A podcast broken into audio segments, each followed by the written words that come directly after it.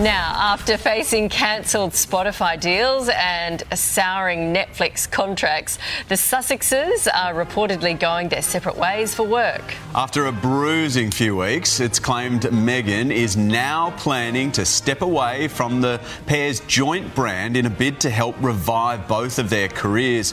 Royal commentator Kinsey Schofield joins us from LA. Good morning, Kinsey. Well, is this the beginning of the end for the Sussexes, do you think? I certainly think that this is the beginning of the end for the Sussexes entertainment brand, which was so important to them when they left the British royal family. And the idea of Meghan taking off and doing her own thing, I mean, this is important, Matt. This is William Morris Endeavor, her new agency, telling her to do this. Ooh. They think that the Sussex brand is tainted at this point in time.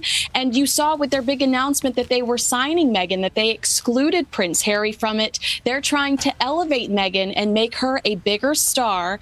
And I think in doing so, um, creating a lot of conflict at home.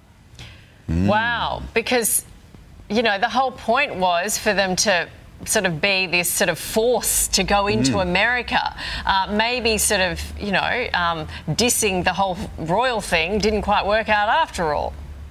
Uh, absolutely not. Do you remember how they were trying to brand themselves as a Barack and Michelle Obama, the former president? They really wanted to be on the speaking circuit, creating um, documentaries and podcasts, very similar to the the strategy we've seen the former president take since he left office.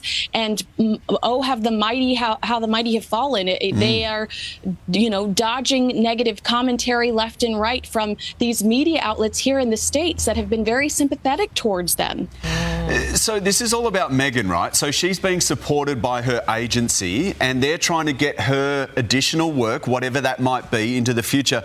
What about Harry? So do you think he has a strategy as well or he's just happy sitting at home?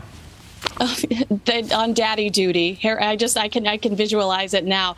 Um, I think that Harry's going to go back to his charitable roots. Uh, it also associates him with Princess Diana, which people notoriously love. Um, so I think we're going to see him do more things that are charity driven documentaries. You know, they're saying he might do something in Africa. But Matt and Nat, are you seeing the story trending today mm. about Meghan perhaps doing a bodyguard sequel with Kevin Costner, oh. which was written for Princess Diana in, in 1997. The audacity of that rumor. I hope that's not true. Wow. Um, but we're I know, I know. So some big things could be on the horizon for the Sussexes. The real question is whether or not the public wants it. Mm. Mm. That's a yes, big question. That is a very big question.